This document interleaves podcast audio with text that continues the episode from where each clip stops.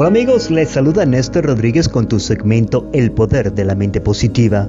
En nuestra última entrega hablamos de la ley de la atracción, que dice que todo lo que usted piense con convicción y sin dudarlo es lo que usted atraerá a su vida.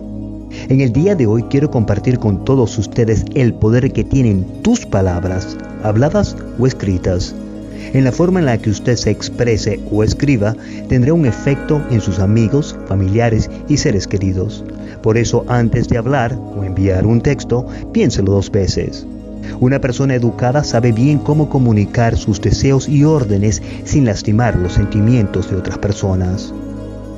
Pero soy honesto, sabemos que en algunas oportunidades todos los seres humanos, sin excepción, perdemos la paciencia y nos frustramos porque las cosas no salen como las habíamos planeado y las frustraciones florecen.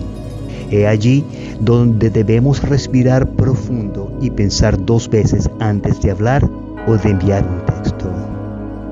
Se recuerda que un verdadero siervo de Dios acepta la realidad del problema aprende de sus errores, los repara y los mejora. Así que la próxima vez que usted tenga el deseo de criticar o de juzgar, piénselo dos veces y le recomiendo que haga lo siguiente. Si un compañero de trabajo hace una buena labor, hágale saber que su esfuerzo es reconocido. Muy bien hecho compañero, es suficiente y nunca lo critique.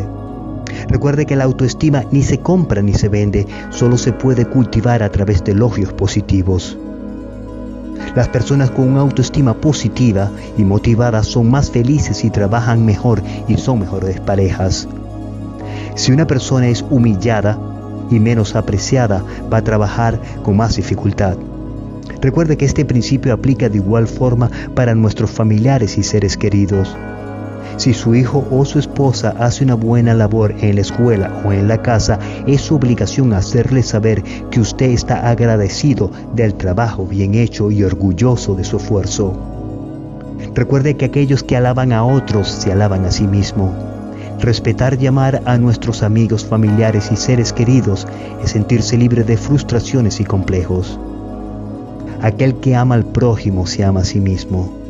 Sabemos que la guerra contra el ego y querer controlar a todas las personas y todas las situaciones a nuestro alrededor es una guerra perdida. Es más fácil amar y motivar con elogios positivos a nuestros amigos, familiares y seres queridos en vez de odiar. Así que el día de hoy comparta amor y compasión y no la crítica y el odio. Este podcast está siendo patrocinado por Spinal Rehab Group Siempre pensando en tu salud. Visítanos en spinalrehabgroup.com.